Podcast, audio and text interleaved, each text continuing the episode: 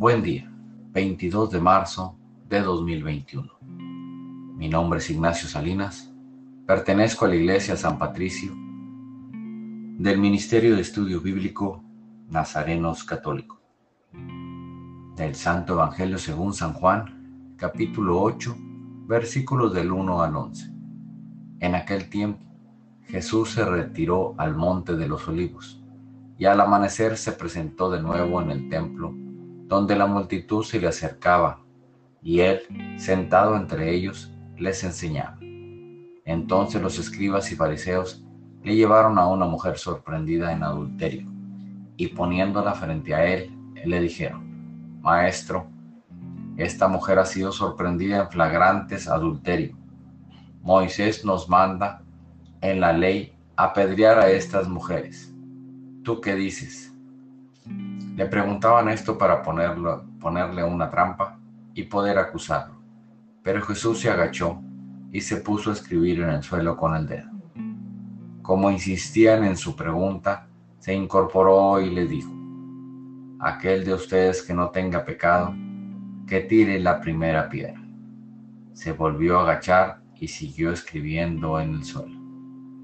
Al oír aquellas palabras, los acusadores se comenzaron a escabullirse uno tras otro, empezando por los más viejos, hasta que dejaron solos a Jesús y a la mujer, que estaba de pie junto a él. Entonces Jesús se enderezó y le preguntó, Mujer, ¿dónde están los que te acusan? Nadie te ha condenado. Ella le contestó, Nadie, Señor. Y Jesús le dijo, tampoco yo te condeno, vete y ya no vuelvas a pecar. Esta es palabra de Dios. Gloria a ti, Señor Jesús. Reflexionemos. Este Evangelio nos enseña que con Jesús nuestra vida es diferente. Nadie se debe sentir condenado porque Jesús no nos juzga Recordemos que no estamos solos. Jesús se hinca cada vez que nosotros caemos y nos ayuda a levantarnos. Y con mucho cariño nos dice, levántate. Yo tampoco te condeno. Vete y no vuelvas a pecar. Queridos hermanos, no estamos solos. Jesús siempre está aquí y es Jesús que nos ve con amor y no nos condena. ¿por qué habría de condenarte tu hermana?